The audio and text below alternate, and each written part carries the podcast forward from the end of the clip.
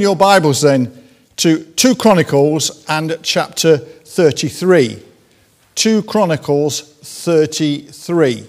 And the first person we're going to focus on tonight is a king named Manasseh.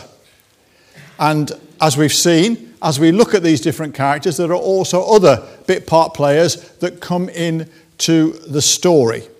So the main figure in our first section, and there are three sections to our study tonight is Manasseh. 2 Chronicles chapter 33.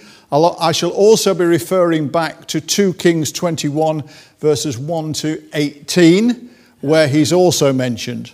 But 2 Chronicles 33 is the main passage. That should all be down on your outline.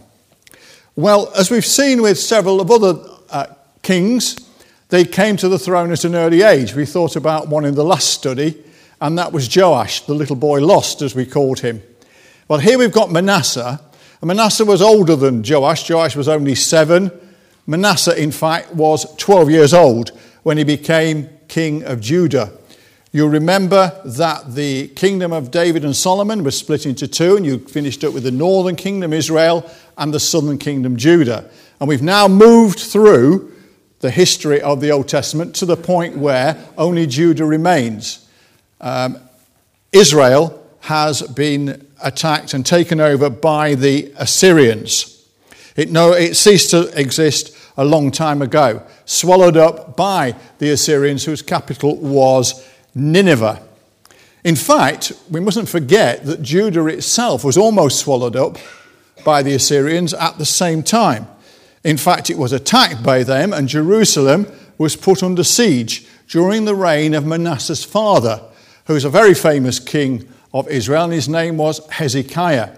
And you can refresh your memory about him, if you wish, on the previous chapter, 2 Chronicles 32. And you may remember that God miraculously intervened on that occasion. Otherwise, Judah would probably have disappeared as a nation as well. But Judah then remained intact by keeping the Assyrians happy. And believe it or not, one of the things that kept the Assyrians happy was olive oil. And Judah was a big producer of olive oil. So, guess where most of their exports went? Correct, Assyria, to keep them from attacking Judah. But of course, as we know, there were always power shifts. There's always power shifts in politics. And although Assyria appeared to be pretty much the established top dog in the area at this particular time and were for hundreds of years, they were about to be threatened by a kingdom to the east, Babylon. And they would come to challenge the dominance of Assyria in the region. Just staying with Hezekiah a minute, during his reign, Hezekiah had done some amazing things. He'd brought about widespread civil and religious reforms in the country. And Hezekiah had always kept a close relationship with God. And he destroyed all traces of pagan worship. And Hezekiah showed himself to be a man of prayer. You remember how he spread out his letter before the Lord. That's the famous picture I always have of when I think of Hezekiah. That's what I think of him spreading out his letter when they were being attacked by the Assyrians. And during his reign, during the reign of Hezekiah, the temple had been reopened, it had been renovated, and it had become the center of worship once again. The Passover feast was being properly observed.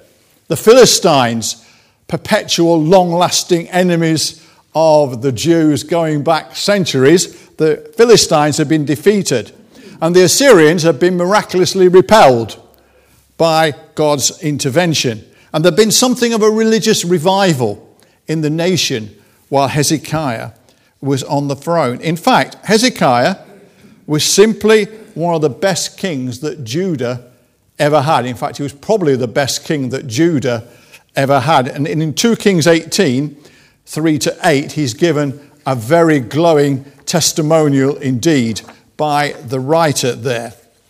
So that was Hezekiah. Now, his son, Manasseh, had grown up seeing all this and seeing how profitable and good it was to follow the Lord and do what the Lord wanted and how that helped the nation to prosper. But in spite of this, when Manasseh came to the throne, he set about reversing, changing, taking back everything that his father had done. In fact, he'd been more influenced by his grandfather, believe it or not, his grandfather Ahaz, who we've met before. And in verses 3 to 9, we see that Manasseh committed many dreadful sins in the eyes of God.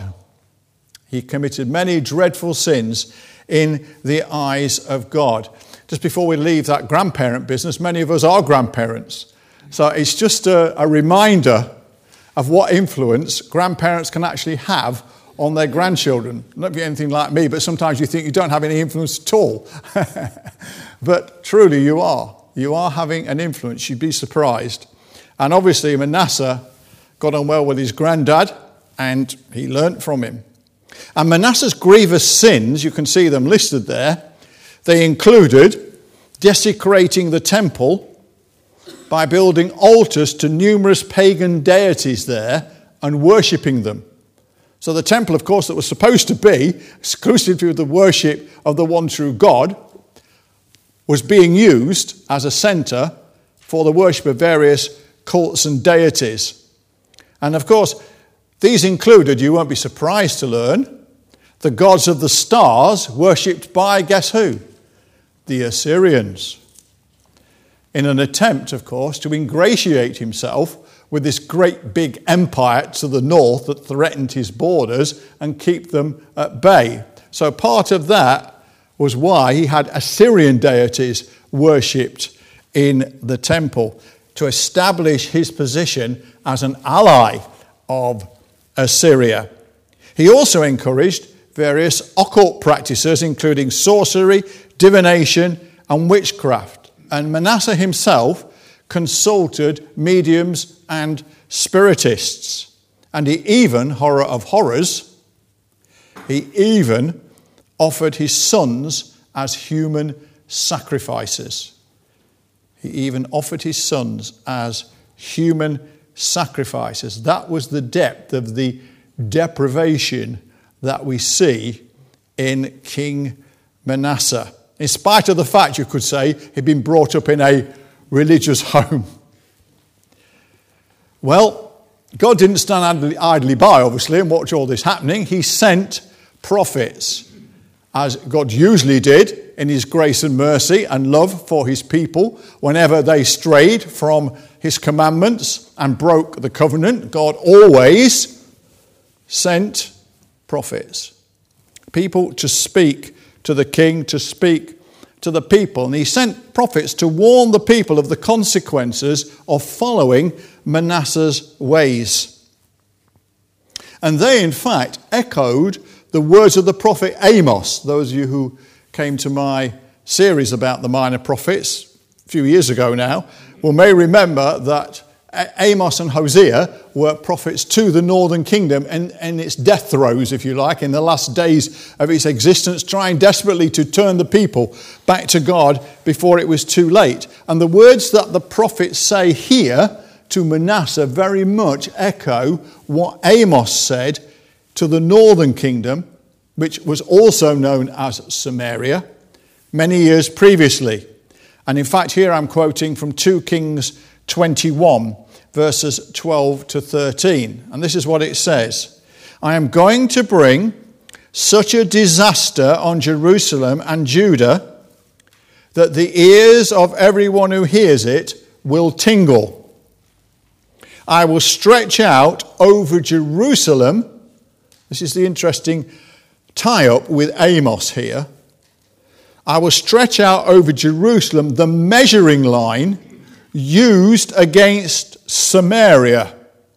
In other words, when it was northern Israel, also known as Samaria because its capital was called, was Samaria. And it goes on, and the plumb line, that was a very famous illustration used by Amos, if you remember. He held the plumb line against the wall, the wall that was Israel, and it was found to be out of true, out of the uh, perpendicular where it should have been indicating how far they'd moved away from God. And here again, they use this phrase plumb line. and the plumb line used against the house of Ahab. If you remember, of course, the house of Ahab ruled Israel for many, many years with all the problems that brought. We've picked that up quite a lot, haven't we, in previous studies in this series. The quote goes on I will wipe out Jerusalem. I like this bit, I just love the imagery here that the prophets use.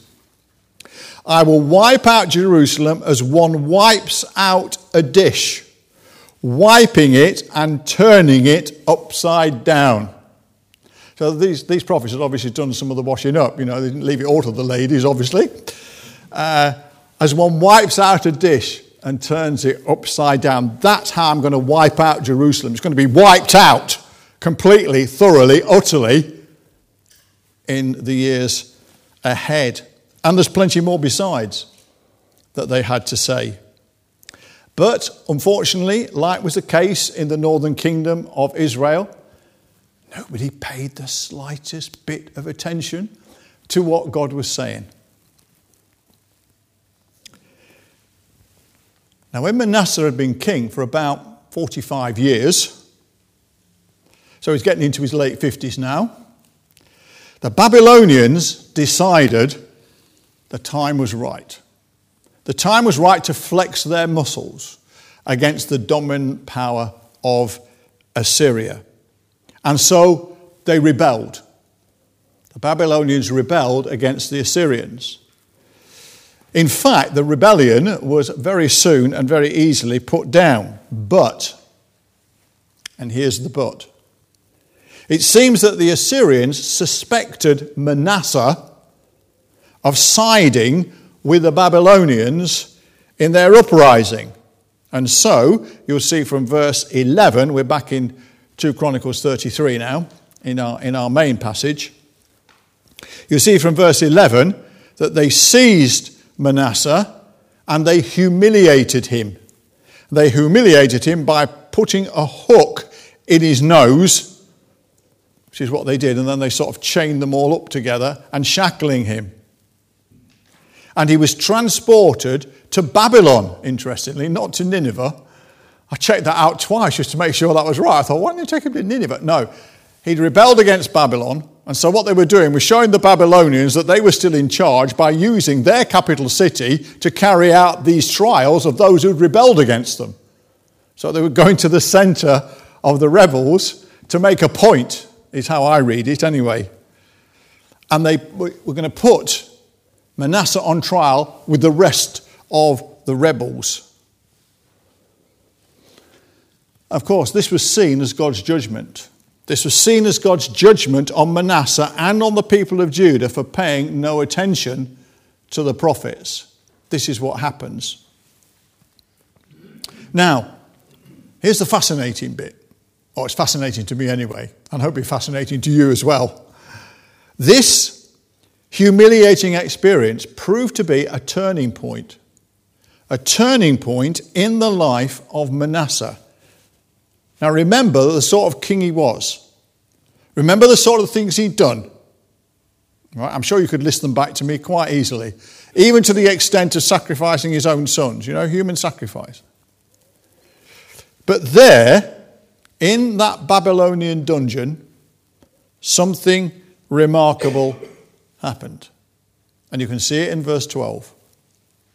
And I'm quoting In his distress, he, Manasseh, sought the favor of the Lord his God and humbled himself greatly before the God of his fathers.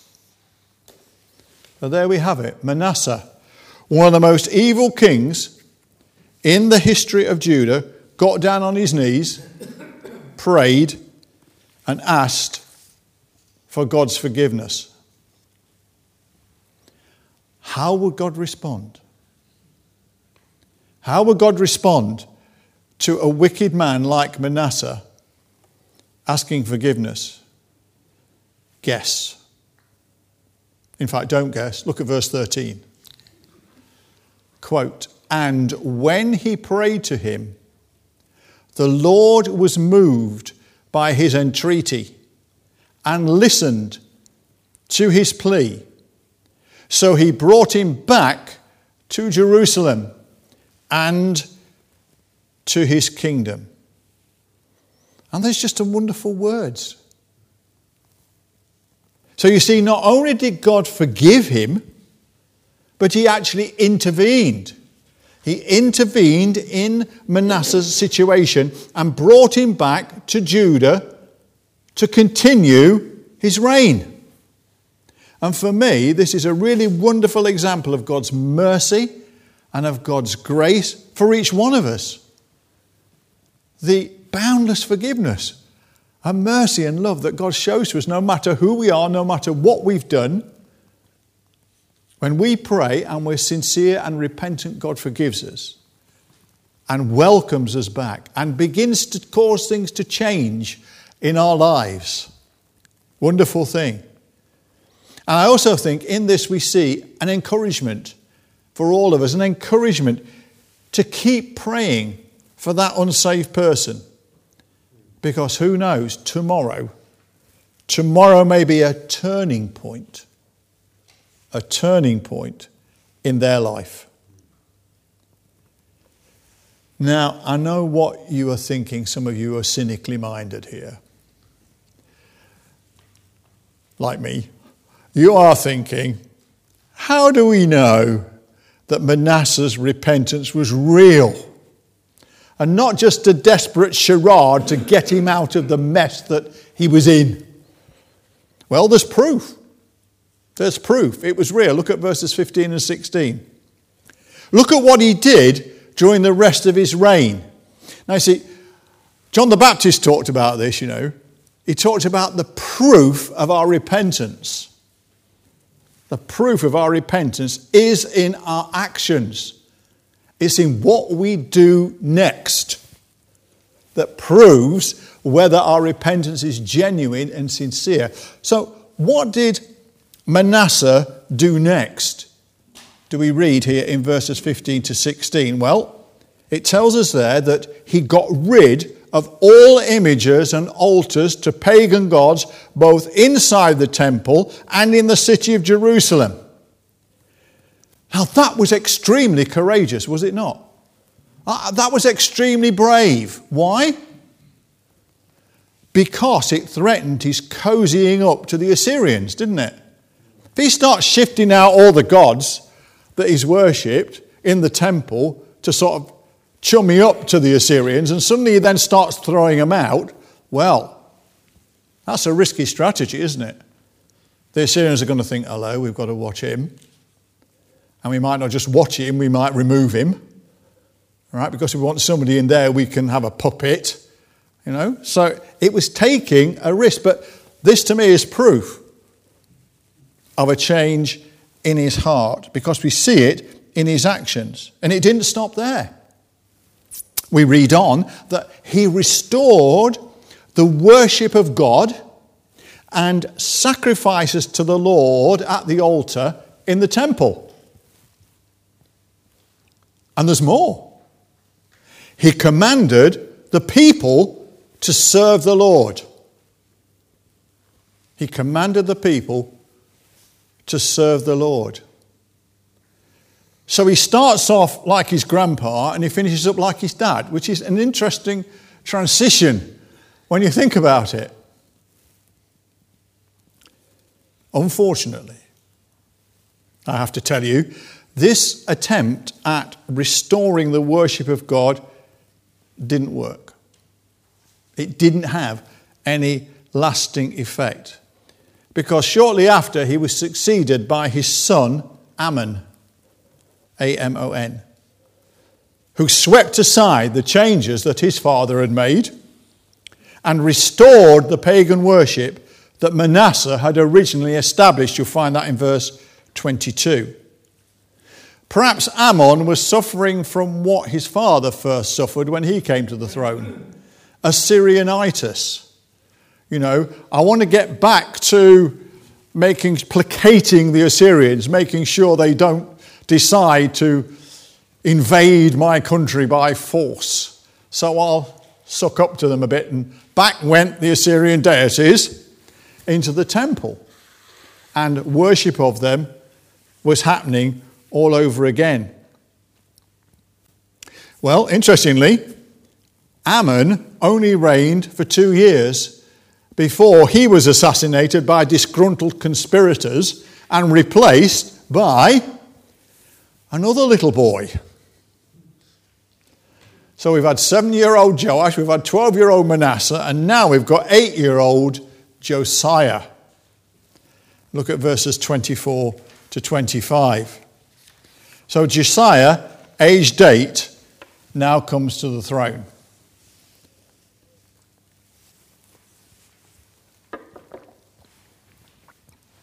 Which brings us on to the next two chapters in the second book of Chronicles. So if you turn on from chapter 33, where we've been, and into 34 and 35. I'll also be making reference to parallel passage of this time in the second book of Kings, which is chapter 22 through to chapter 23 and verse 30. You should find those references on your sheet.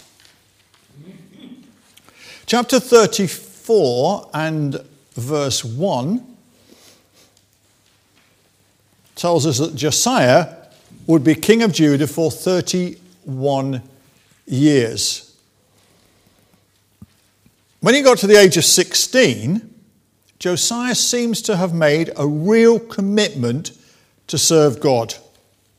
Of course, we read in verse 3 of chapter 34 that he began to, and I quote, seek the God of his father or ancestor, if you like, David. He began to seek the God of his father David. And he sought God for wisdom. And he sought God for guidance in his life at the age of 16. Just shows us again how very important our teenage years are in what we lay down there, that we're going to build the rest of our lives on. And at the age of 20, we see in verses 3 through to 7, he ordered and directed the destruction of all traces of pagan worship that had filled the land during the reigns of his father Amon and his grandfather Manasseh. And when he was 26 years old, he began a program of building works to repair and restore the temple in Jerusalem to something like its former glory. And you see that in verses 8 through to 13. Now, at some point, the high priest, whose name was Hilkiah, Hilkiah the high priest, found, and I quote from verse 14, the book of the law of the Lord that had been given through Moses. So it seems while the temple was being renovated, repaired, rebuilt, whatever, they came across this document, this book, a book of the law of the Lord that had been given through Moses. It's described as there in verse 14. So, what was this book? Well, it seems that it was actually, more than likely, the book of Deuteronomy. The book of Deuteronomy, which had been lost possibly during the years of the evil kings of Judah. Now, Hilkiah, remember, the high priest, he sent Shaphan, the secretary, to Josiah with the book of the law. And Shaphan began to read it to the king. So you picture the scene. Here's the secretary with the book of the law, and he's reading it to the king. And as Josiah sat there and he listened, to the book of Deuteronomy, being read to him, he began to shake. He was shaken to the core because he realized he realized that what he had managed to implement so far had only scratched the surface. Had only scratched the surface of what God required of his people. And so moved was Josiah by this that he tore his robes in grief and he wept. He wept in sorrow at his own failure as he saw it, and that of the people to live holy lives before God as set out in this book. He realized that in spite of all his own efforts, they were way, way, way, way short of the mark of what God required. And in verse 21 of chapter 34, we read the conclusion that he came to. And I quote Great is the Lord's anger that is poured out on us because our fathers have not kept the word of the Lord. They have not acted in accordance with all that is written in this book. And Josiah realized. He realized that he needed to seek the Lord about this matter. So we read in verse 21 So he asked a group led by Hilkiah to, and I quote, inquire of the Lord on his behalf. So, if you like, he set up a subcommittee to look into the whole matter and report back to him post haste, ASAP. This subgroup, if you like, this committee that he set up, consulted a prophetess, and her name was Huldah, H U L D A H. They consulted Huldah, and she declared that the sins of the people down the years were going to result in God's anger coming upon Judah with disastrous consequences for the nation. That was her prophecy. You can look at it in full in verses 22 through to 28. But there was a little bit of good news. But because Josiah had responded in the way he had, God's judgment would not fall during his reign. Josiah would not have to face all the upheaval and disaster that was going to hit Judah. Josiah's reign would, in fact, be characterized by peace. That was the prophecy. Now, in actual fact, we know that Judah and Jerusalem fell to the Babylonians about 60 years after the death of Josiah in 586 BC, bringing the kingdom of Judah to an end when Jerusalem was finally completely ransacked and destroyed. Hearing the contents of the book of the law spurred Josiah on in his campaign, in his campaign to purge the land of everything that smacked of pagan worship.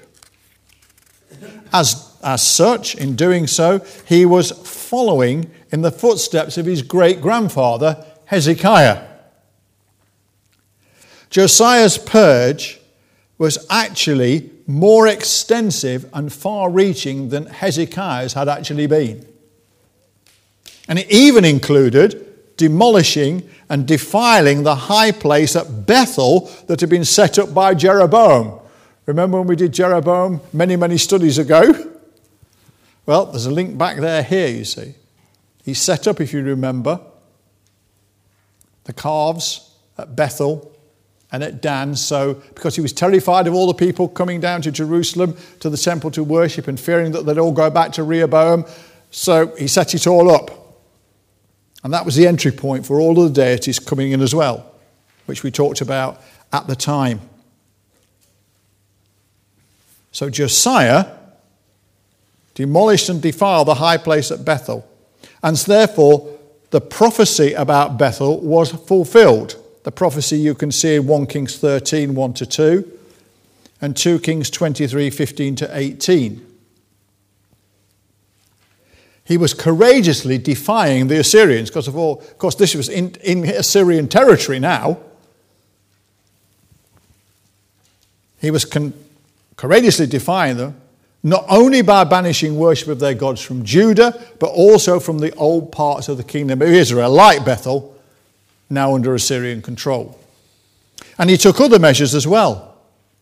He proceeded to renew the covenant in the temple, insisting that the people pledged themselves to serving God once again. You can see that in verses 31 to 32 there of Chronicles, 2 Chronicles 34.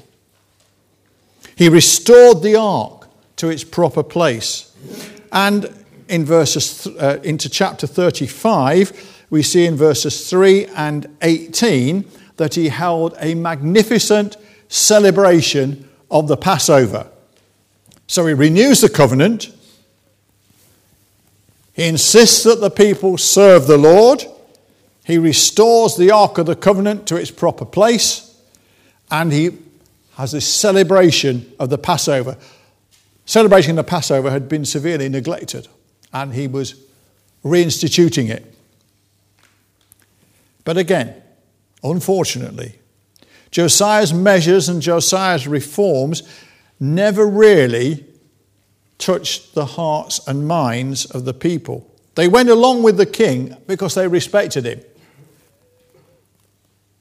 So they did what he said out of respect rather than out of conviction.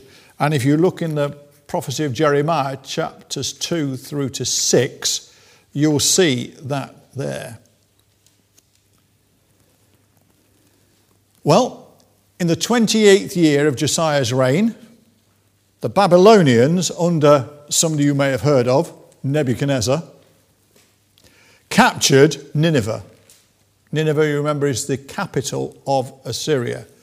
So the Babylonians have now risen again against the Assyrians, struck right into the heart of their empire, and even captured the capital, Nineveh. Three years later, the Battle of Carchemish took place in 605 BC, is where we're at, for those of you of a historical bent. And in this, at this battle, the Babylonians moved in force to finish off the Assyrians. And this is where Egypt comes into play. Necho, N E C O, was the Pharaoh of Egypt. And Necho didn't like what was happening. He preferred the status quo. He preferred being an ally of the Assyrians to what might happen if the Babylonians got control of the area. He obviously feared that they would push down south from Assyria through Judah, and guess who's next on the list? Egypt. So, what Necho wants to do is get up to Carchemish as quick as possible to fight alongside the Assyrians against the Babylonians. Now, to do this, Necho has to go through Judah. That's on his route. You know, there's no way around it. There's no bypass around Judah, it's through the middle. So he had to pass through Judah. Now, interestingly, Josiah saw this as a threat to the kingdom of Judah, despite strong reassurances from Necho that this wasn't the case. Necho, in fact, if you look in chapter 35, verses 20 to 21, Necho even claimed that God had sent him on this mission. So he's saying to Josiah, You've no need to worry. I just want to get through. I don't want to occupy your country, which is what you see Josiah was fearing that Necho would use this as a cover to expand his own empire, you see, and set up a front in case the Babylonians won, that they'd have to battle down first before they came into Egypt and started causing carnage down there. Better to cause carnage in Judah, you know? So, this is why, reading between the lines, Josiah isn't keen on Necho coming up through his territory, albeit to try and preserve the status quo. Now, here's something really interesting. From all that we know about Josiah, and it seems to be a common factor with the kings that we've learnt about in this series, of when they get themselves or find themselves in extreme situations. And it's a characteristic we'd never expect. Would you not expect, as, I'm sure, as I would, Josiah to turn to the Lord? And say, Lord, what shall I do about this? But it looks as though he didn't even do that. He didn't consult God. You see, my reading of it is that his fears got the better of him. His fears got the better of him. And I don't know about you, but that's true of me. When my fears get the better of me, I start to act in a way that logically, rationally, I wouldn't normally, but it's just it grips you. And I think this is what happened here with Josiah. His fears got the better of him. So, what does he do? He goes out in disguise. Interesting.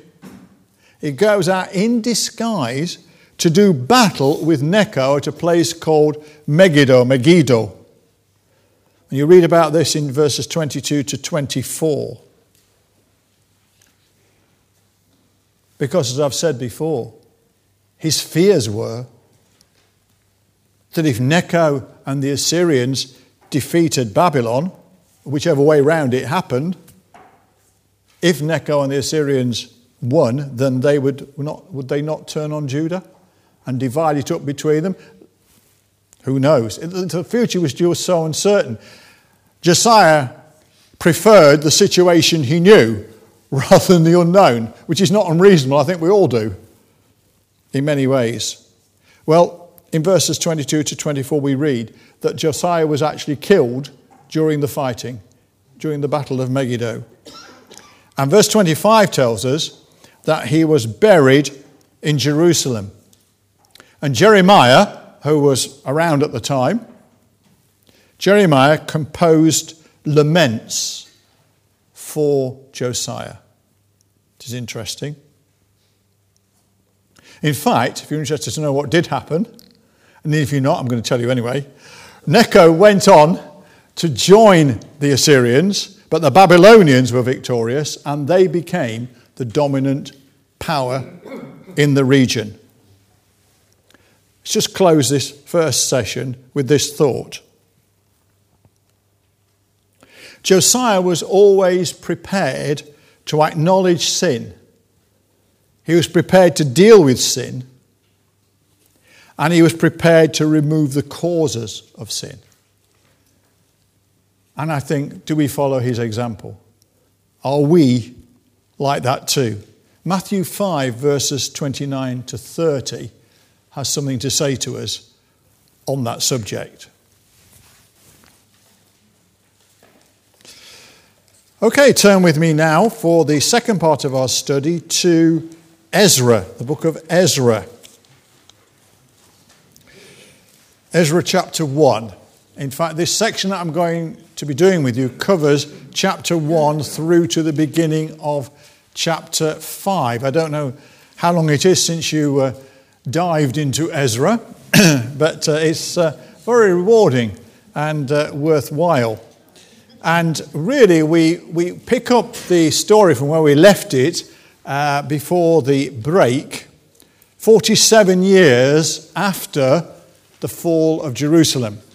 So remember, we had Josiah, we had the, the prophecy from Huldah, we had God's fulfillment of that prophecy, that it was only 60 years after the death of Josiah that all these events occurred. So his reign was one of peace which was God's way of confirming his presence with um, Josiah. And uh, so here we are in 539 BC uh, when we get into Ezra chapter 1. They have been in captivity. You remember how the Babylonians came in and they took many of the Jews, mainly the sort of um, bright, um, aristocratic Jews over to Babylon to re educate them. And this, of course, was the setting for the book of Daniel. And you can read all about the re education of the Jews in that book there, which we haven't got time to get into today. However, in 539 BC, the Medes and Persians, which were kind of like sandwiched between the Assyrians, if you look at the map to the left, and the Babylonians to the right in that part of it. In the middle were the Medes and the Persians. And uh, as we've said before, none of these empires ruled forever. There was that sort of ebb and flow of power. And the, uh, the Medes and Persians had grown and grown and grown in strength, and eventually we had Babylon being conquered. And you remember about the writing on the wall um, in, in, in Daniel and uh, how uh, Belshazzar uh, is, is told about what's going to happen, and that night, in came the Medes and the Persians, and that was the end of the Babylonian Empire. And so the Persians become, under their leader Cyrus, C Y R U S, Cyrus, they become the dominant power in the area. Now, Cyrus had a completely different foreign policy to that of the Babylonians and even the Assyrians. Cyrus's foreign policy was to allow captured peoples to return home. He didn't break up nations. He was quite happy to have them living in their own ways, with their own religions, and so on, provided, of course, they were good boys and behaved themselves and didn't cause him any trouble. He felt that that was the best way to keep his empire intact, to keep people happy, rather than to break people up and uh, render them asunder.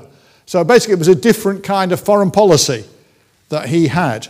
And so, under this foreign policy, the Jews were allowed to return to Jerusalem and begin work on rebuilding the temple the following year. And indeed, Cyrus issued a decree to this effect that the Jews were empowered, given his authority, to rebuild their capital city, Jerusalem, and its temple. So it's an official edict. Not only that, if you look at verses 7 to 11 of Ezra 1, Cyrus generously returned all the 5,400, it's as precise as that in Ezra.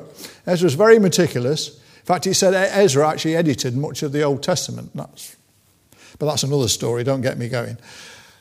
The 5,400 articles of gold and silver which Nebuchadnezzar had stolen from the temple in Jerusalem back in 586 that was extremely generous of Cyrus. Not something he had to do, but I think it was one of those sort of goodwill gestures, right, towards the peoples of his empire.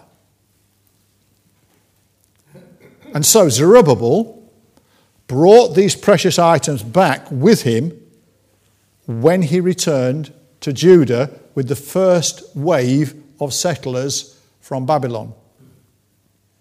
About 50,000 Jews made the journey back to Jerusalem under his leadership in 538 BC. And more would follow, led by Ezra in 458 BC and Nehemiah in 445 BC. So you've got three waves of people coming back to Jerusalem.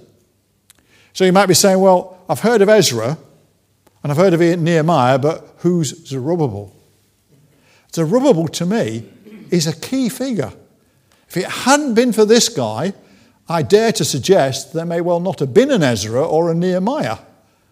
Because there was a Zerubbabel, this happened. It paved the way for these guys to come along later. And to me, it's a crying shame that we know about the last two, but we don't know about the first one. Well, Zerubbabel was actually the grandson of Jehoiachin. And he's saying, Come on, Ray, I'm no wiser now. Okay, let me tell you, Jehoiachin was the penultimate, the last but one king of Judah before the destruction of the temple in 586 by the Babylonians. So the point being, he was of royal birth and he was therefore a descendant of King David and an ancestor of Jesus. And if you look over at Matthew 1 12 to 13, you'll find his name in the genealogy.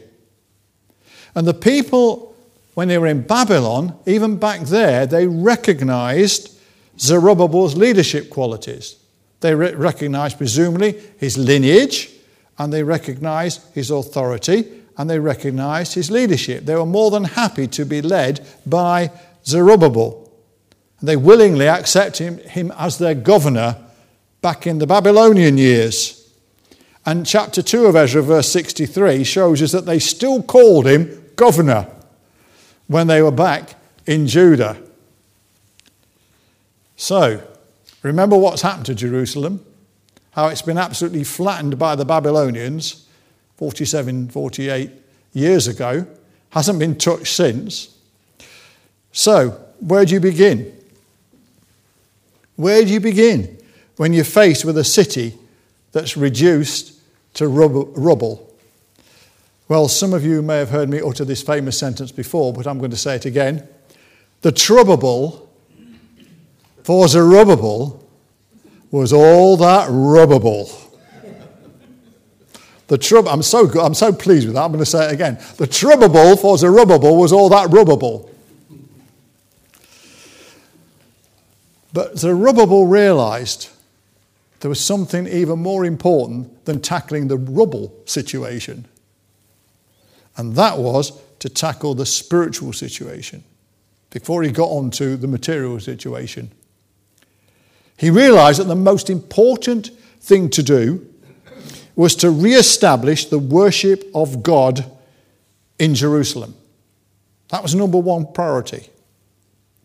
So, after a short time of settling down in their new surroundings, work began.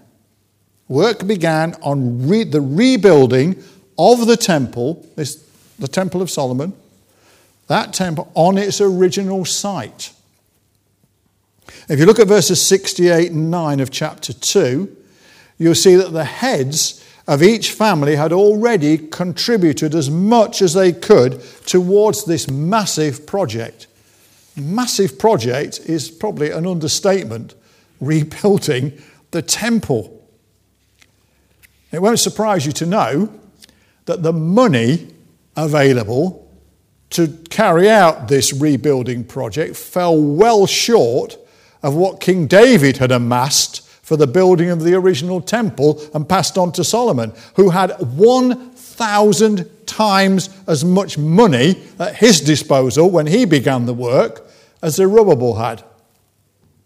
See 1 Chronicles 22 14. Now, before starting work, laying the foundations for the temple walls, Zerubbabel, along with Jeshua, the priest, his fellow priests and associates, look at chapter 3, verse 2 for this quote, began to build the altar. Key words. Began to build what? The altar of the God of Israel to sacrifice burnt offerings on it in accordance with what is written in the law of Moses. So there's a priority to build the altar.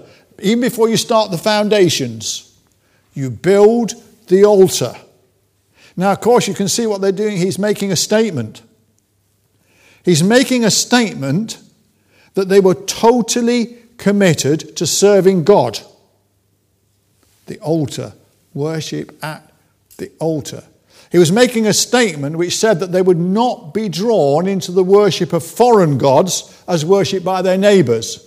We worship the one true God. This is his altar. We're saying that from the start. It was also saying that they were rededicating themselves to him to live their lives in accordance with God's laws. So you see what an important statement this was rebuilding the altar, first of all. It was a bold move. It was a very bold move because they were surrounded by peoples who didn't want them there.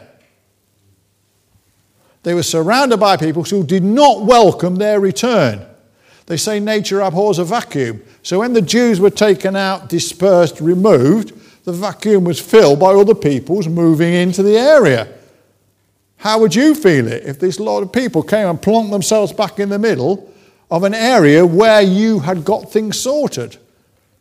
You wouldn't be happy either. So there you begin to understand the kind of opposition that they were going to face. And uh, chapter 3, verse 3 says, It was done, quote, despite their fear. Despite their fear that an attack upon them was imminent from any of these neighbors around who didn't want them back in Jerusalem. And I think this challenges us too, doesn't it? In the sense of, are we courageous enough to make such a statement of intent in the place where we find ourselves. Even though we may be afraid, as they undoubtedly were, of what the consequences might be. It's all about making a statement, making a statement of intent. This wasn't something they did in a corner. This was something, here's the altar right out in the open. It's very challenging, isn't it? Well, after the rebuilding of the altar, Zerubbabel now turned his attention to the rebuilding of the temple itself. And, and to me, here, Zerubbabel shows great wisdom because he allows Jeshua, remember the high priest, along with all the other priests and the Levites, to supervise the work, starting with the laying of the foundations. You see that in verses 8 and 9. Why? Because it was their sphere of influence. They were the priests, this is the temple. Okay, priests, Levites, this is your sphere, this is your area of responsibility. I'm handing it over to you. I'm not going to tell you how to do it, even though I'm the governor. Right? This is your area. So I think that that's great wisdom, great diplomacy there, there from Zerubbabel. In any case, Zerubbabel had other practical, important practical things to do, including negotiating terms. You look at verse 7 of chapter 3, including negotiating terms with the Phoenicians to supply wood for the building of the temple as they'd done for Solomon. If you look back in 2 Chronicles chapter 2, you will see. And also in verse 7, making sure that the masons and the carpenters were all paid. It may sound a little thing, but it's very, very important. He had attention to detail. Shows me that he was a very wise governor in how he tackled this whole situation. And verses 10 to 11 tells us that when the foundations had been laid, they all stopped and they held a noisy and enthusiastic service of praise and thanksgiving and celebration. I'd have loved to have seen that, been part of that. Tremendous time it must have been. There was music and there was shouting and there was much singing, including words from one of David's Psalms. Quote, He is good. His love to Israel endures forever. Those words are recorded in 1 Chronicles 16, verses 34 and 41. But, oh dear, there's always a but. But the shouts of joy were mingled with the sound of much weeping. What on earth was there to cry about on such a joyful occasion? Well, I'm afraid it came from us who are in the elderly category. Because you see, we'd seen the original. We were old enough. When we were little, when we were children, we saw the original and this ain't going to be a patch on it. So there was much weeping. Look at verses 12 to 13. It's, this temple's not going to be anything like as glorious and spectacular as the old one had been. You know, I wonder whether that put a bit of a damper on proceedings for poor old Zerubbabel and for his generation the younger generation, here's the older generation going on about how wonderful it was in the past. Not that that ever happens nowadays, of course. But therein lies the challenge, isn't it? Are we ever guilty of looking back to the good old days and regaling the younger generation with how much better and wonderful it was in the church in those times? Do we ever consider how discouraging that can be? especially since, in my experience, it's often done through what I call glory tinted spectacles. Isn't it true that looking back is only helpful if it informs and encourages us in our current situation and gives us a springboard, gives us an impetus to move on? Because you see, God continually wants to do new things, I believe, new things among his people, and can be hampered by those of us who've got, only got eyes for the past. Well, I think Zerubbabel must have gone home to his wife and he said, You know what, dear? All I keep hearing from the elderly, bless their hearts, is stories about the glories. Stories about the glories of the old temple. But to Zerubbabel's great credit, he didn't, he didn't allow that to deflect him from his God given task of rebuilding it. He knew, and again, here is his wisdom of thinking to me. He knew that he needed to concern himself with the present. He needed to accept the situation as it was and get on with the job to get on with the job of restoring the nation under God's guidance. What an example he is to us all, I believe. Well, the success of the Jews in getting to this stage really annoyed their neighbours, particularly, I have to say, the Samaritans to the north. So, who were the Samaritans? Because they pop up all over the Gospels, don't they? Well, here we have the roots of the Samaritans. They were a mixture of foreign peoples who the Assyrians had drafted into the old northern kingdom of Israel when they conquered it to occupy the land. And those peoples had intermarried with the Israelites who were there and became known as the Samaritans because the area they lived in was called Samaria as well as Israel. So that particular area. So you've got this intermarriage with foreigners going on. And they saw a rebuilt temple and city of Jerusalem in a potentially prosperous Jewish state as a threat to their security and economic welfare, and they decided to do something about it. They're going to do something about it to stop this before it got too far. And they used some very clever tactics, did the Samaritans. Moving into chapter 4 of Ezra, verses 1 and 2.